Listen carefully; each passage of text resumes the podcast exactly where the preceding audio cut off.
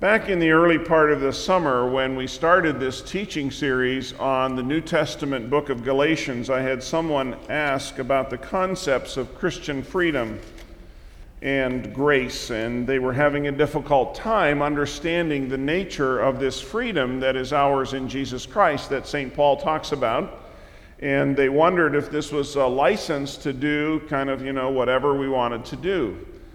Grace and Christian freedom are difficult concepts, and they were even for the people to whom Paul was preaching in his day in the first century.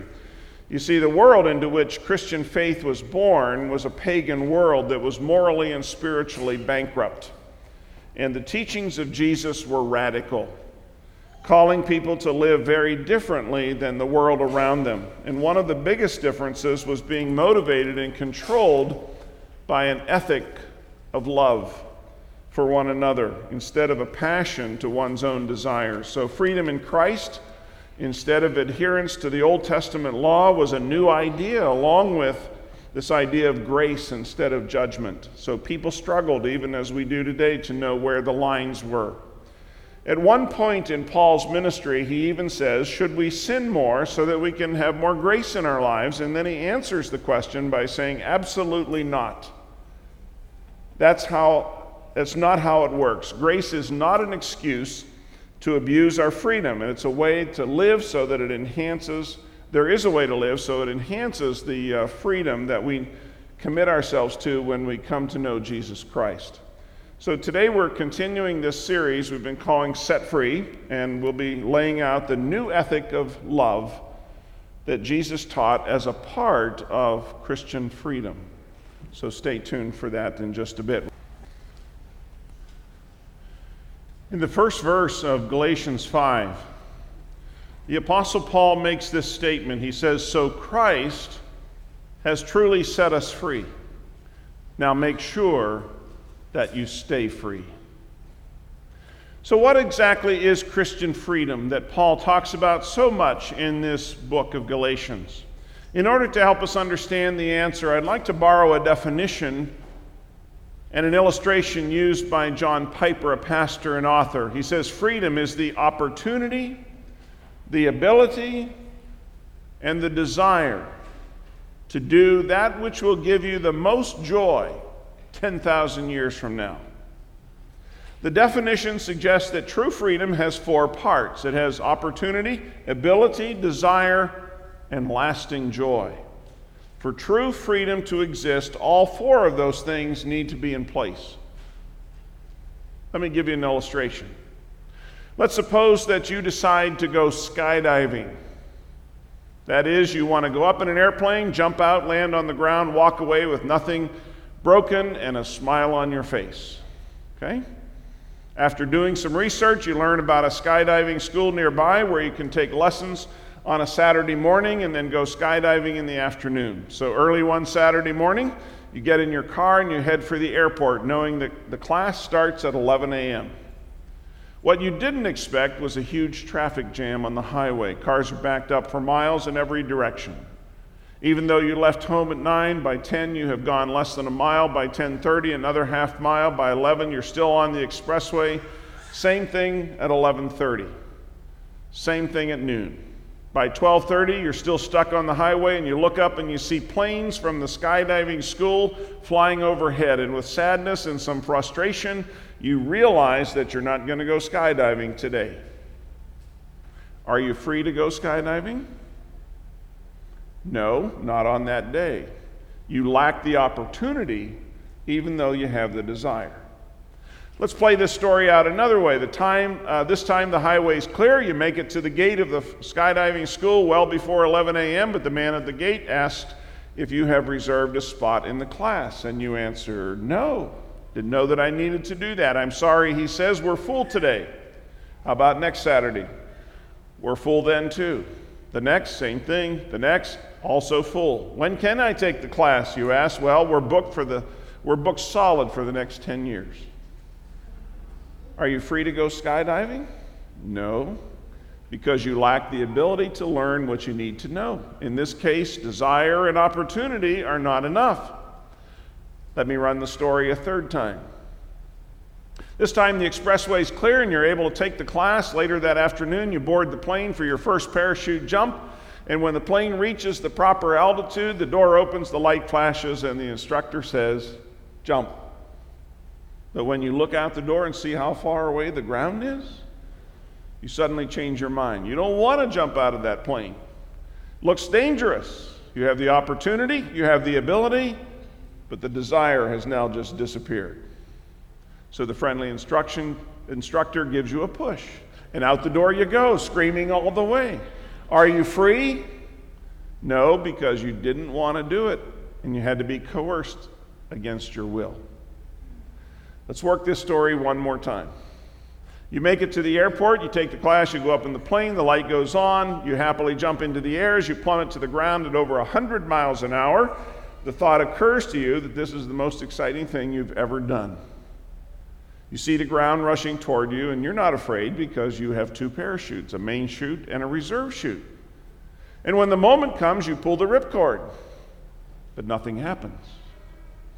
Calmly, you pull the cord on the reserve chute. Something fouls in the line and the chute will not deploy. Now you begin to scream for help, but no one can hear you. And even if they could, no one's close enough to help. See, the outcome is certain. Are you free? Yes. But your freedom has led to a tragic end. As this illustration graphically shows, freedom is more than simply being able to do whatever we want to do. True freedom is the opportunity, the ability, and the desire to do those things that will bring us deep joy in the future. Many things that people do in the name of freedom actually come, uh, cause their own dis- destruction. And that's why Christ followers should never envy the freedom of non believers. Often we look at people who sleep around and we think, hey, that must be fun. Or we envy those who have built their lives on greed or pride or power or prestige or materialism or violence or self indulgence or the pursuit of wealth or the acquisition of worldly fame or the practice of moral perversion, and we think, hey, that might be a fun way to live. But how wrong we are. Some people have jumped from the plane of sexual freedom only to discover that their chute won't open. They've jumped from the plane of material success only to face their own destruction. They've jumped from the plane of materialism or pride or power or self indulgence, and now they are free in a free fall that will ultimately end in their own destruction. See, here's an important truth Christian freedom is freedom from sin, not freedom to sin. As Martin Luther, the great reformer, put it, freedom is not the right to do what we want, but the power to do what we ought.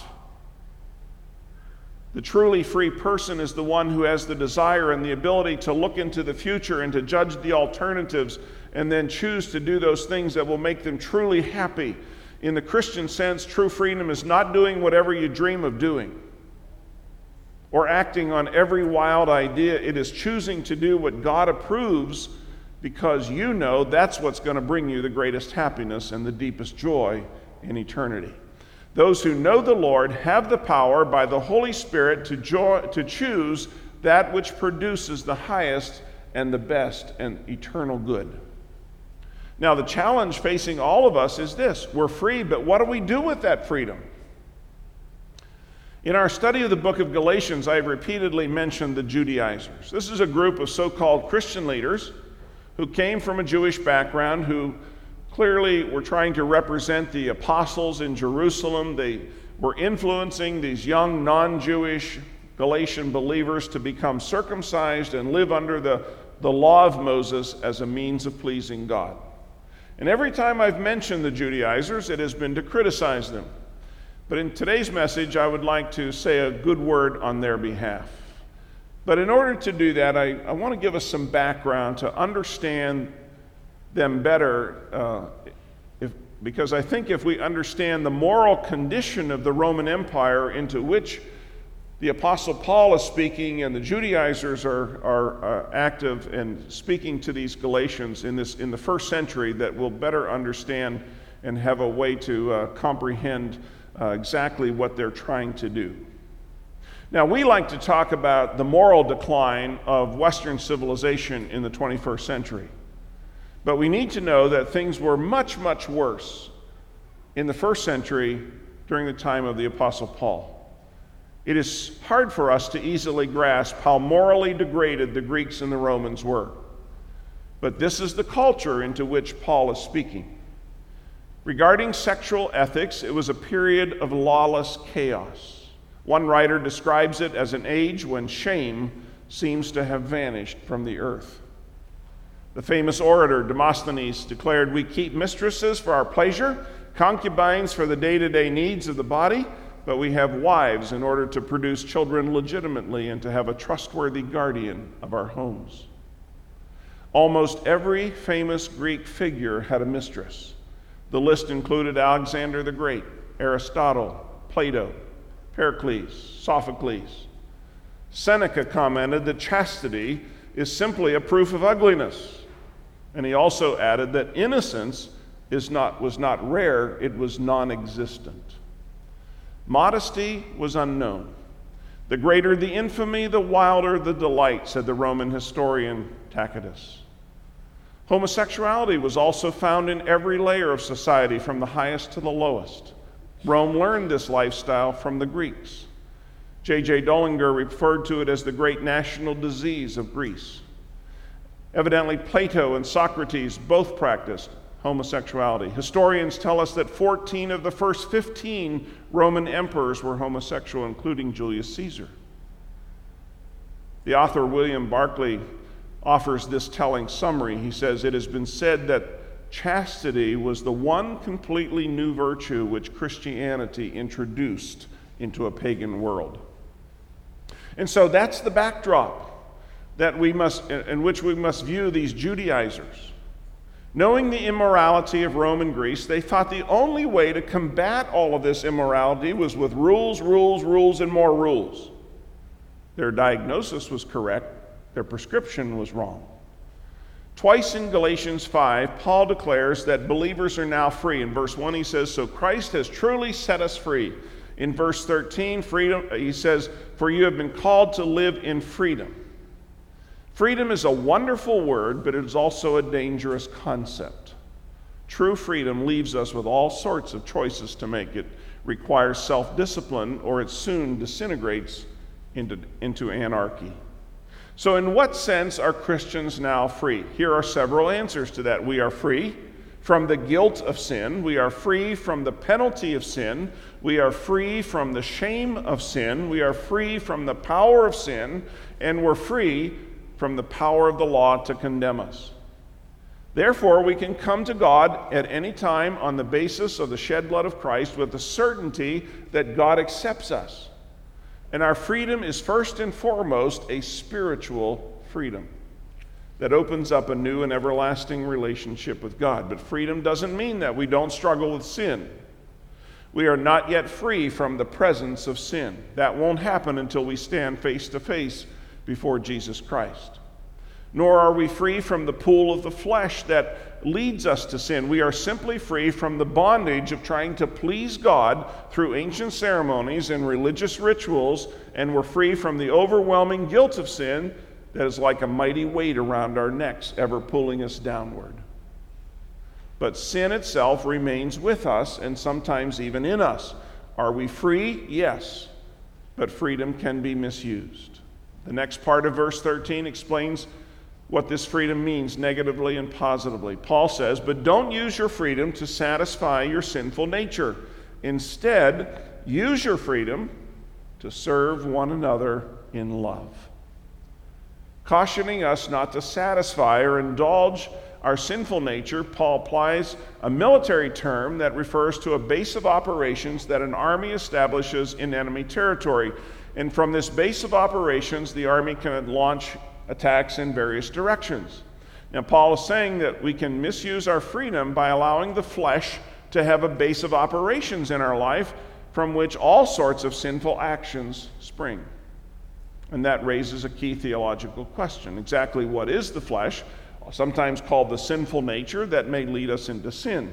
This term does not refer to our literal physical flesh and bones, it refers to the fallen human nature that we received from Adam. We are born into a fallen human nature, and it stays with us in one form or another until the day we die.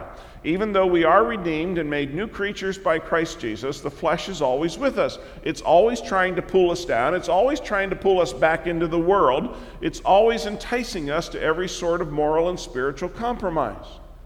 It is the flesh that pulls us toward things like lust and anger and hatred and bitterness and violence and cheating and adultery and perversion and malice and envy and greed and every other sin that we can think of. One writer defines the flesh as the inner desire for selfish gratification at the expense of both God and other people. It's a pretty good definition because it focuses on the selfishness of the human nature. There's something in all of us that says, Go ahead, you deserve this. You've earned it. No one can stop you now. Even though we know that the action itself may be sinful, the flesh loves to be pampered. And it whines like a little baby when it wants something. And when our flesh throws a tantrum, we're tempted to give in. But that giving in leads to sin, to compromise, and eventually, often to outright evil behavior. Here's the tricky part the flesh attacks us anytime, anywhere. That's why we can be listening to a wonderful message one moment and have evil thoughts in our mind the next. We can be a witness for Christ uh, one moment, and we can be, with the next breath, breathing out obscenities at our children.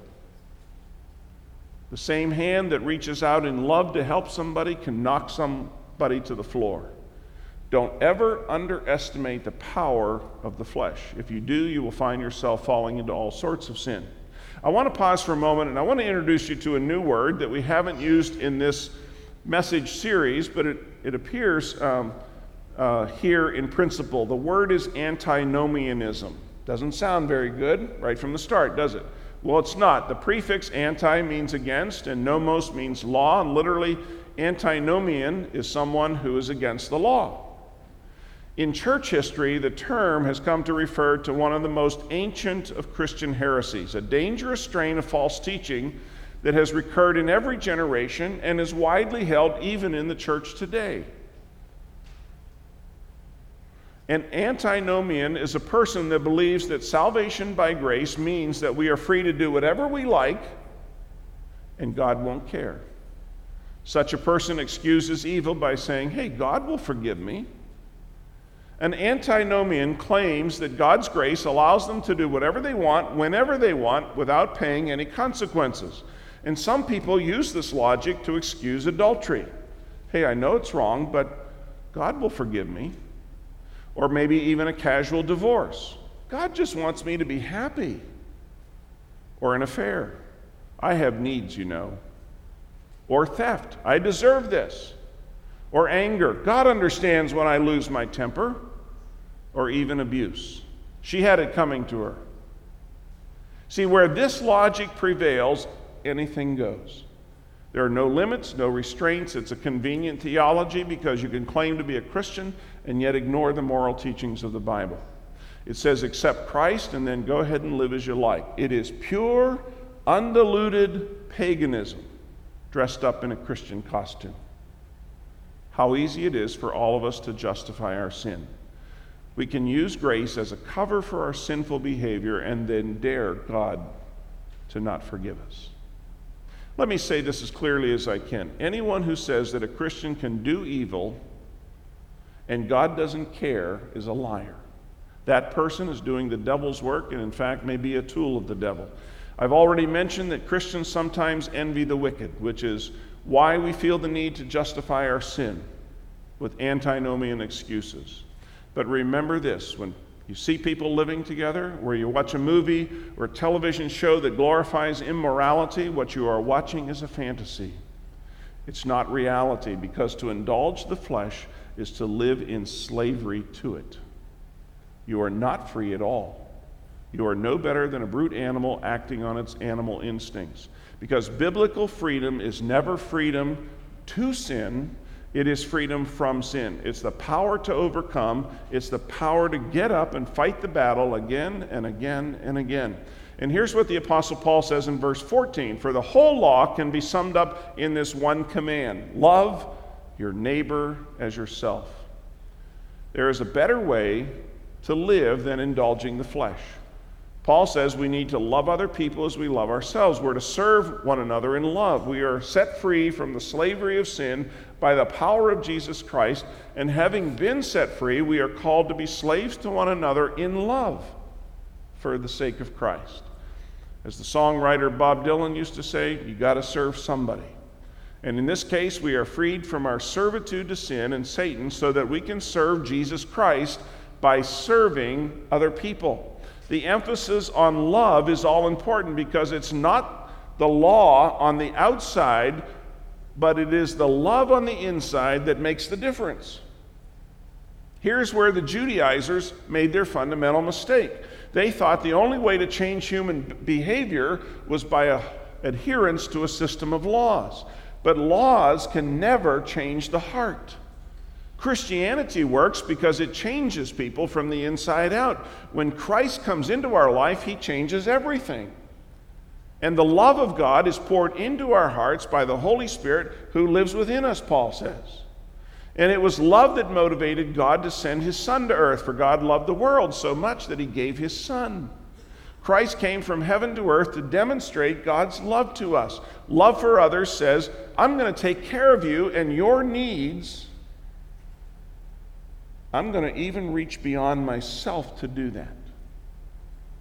Someone has defined narcissism as the inability to commit to anything beyond yourself.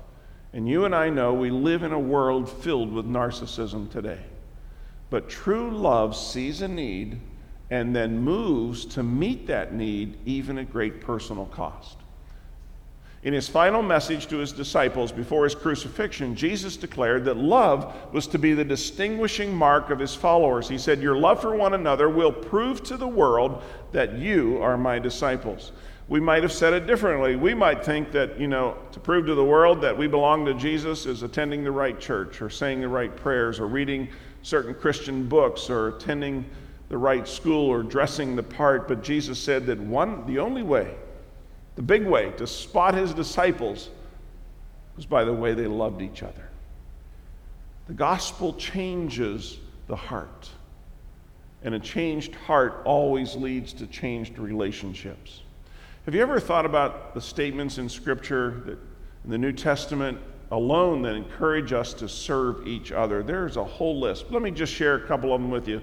Here's just a few share each other's burdens, build each other up, teach each other, make allowance for each other's faults, encourage each other, pray for each other, confess your sins to each other, teach and counsel each other, greet each other in Christian love, motivate each other to acts of love and good works accept each other, encourage each other, build each other up, love each other with genuine affection. Take delight in honoring each other, be kind to each other, submit to one another, serve each other in love, and the list goes on. All of these each other's or one another passages are reflections and amplifications of the great commandment that Jesus gave us to love each other. Sometimes it's hard to explain or even to describe what that means to serve each other in love. And I suppose this is one of those truths that you know it when you see it. Love is better experienced than it is defined. So I commend these words to you for your consideration. Three words love one another. Write them on your Bible, paste them on your mirror so you can see them every day of the week. We would all be more like Jesus, and we would all be better servants if we lived by those three words instead of living for ourselves. Well, the final verse in this passage says this it's verse 15. If you are always biting and devouring one another, watch out. Beware of destroying one another. Paul ends these, this short passage with just a solemn word of warning. Because freedom leads in two directions. We can either use our freedom as an excuse to sin, or we can use the freedom as a means to serve others. And if we choose self indulgence, we risk not only destroying friendships, but we risk tearing apart the body of Christ. Two simple equations make the choice crystal clear freedom or liberty plus love equals service to others. That same freedom or liberty minus the love equals a freedom to sin. Now, seen in this light, we can understand how love fulfills the whole law. It is the lack of love that causes people to hate their parents, commit murder, commit adultery, steal, lie, covet. It's the lack of love that leads to bitterness and to anger and to threats and to verbal and physical abuse. It is the lack of love and the presence of self centered egotism that leads to pushing other people around, demanding our own way, arguing, arguing over minor issues, and dividing ultimately the body of Christ. If we truly loved our neighbor, these sins would be impossible because where God's love reigns, sin can't take up residence. Now, I've heard of churches that have split over which translation of the Bible to use. There have been churches that have split over whether to use piano or organ in worship, splits over the use of technology, time of the worship service. Lots of insignificant things have destroyed the body of Christ. And unfortunately, these church wars tend to include gossip and rumors and personal attacks and all the other stuff that goes with it. But the cost in terms of our Christian witness is high. Christians have never been very good at fighting fair. We let small disagreements become major issues, and we elevate secondary matters to the level of the deity of Christ. When we bicker, when we quarrel, we inevitably harm the body of Christ, and our bitter arguments eventually, you know, become more important than Jesus himself.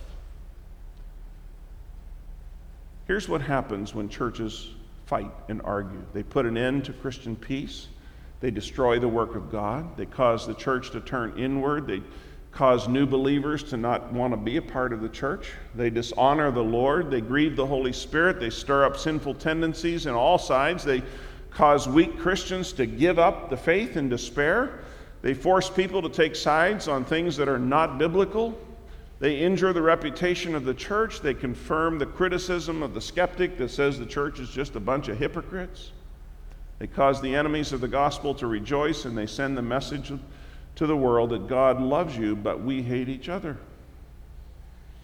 Now, you may say, we don't experience that at Redeemer, and we don't, by the, for the most part.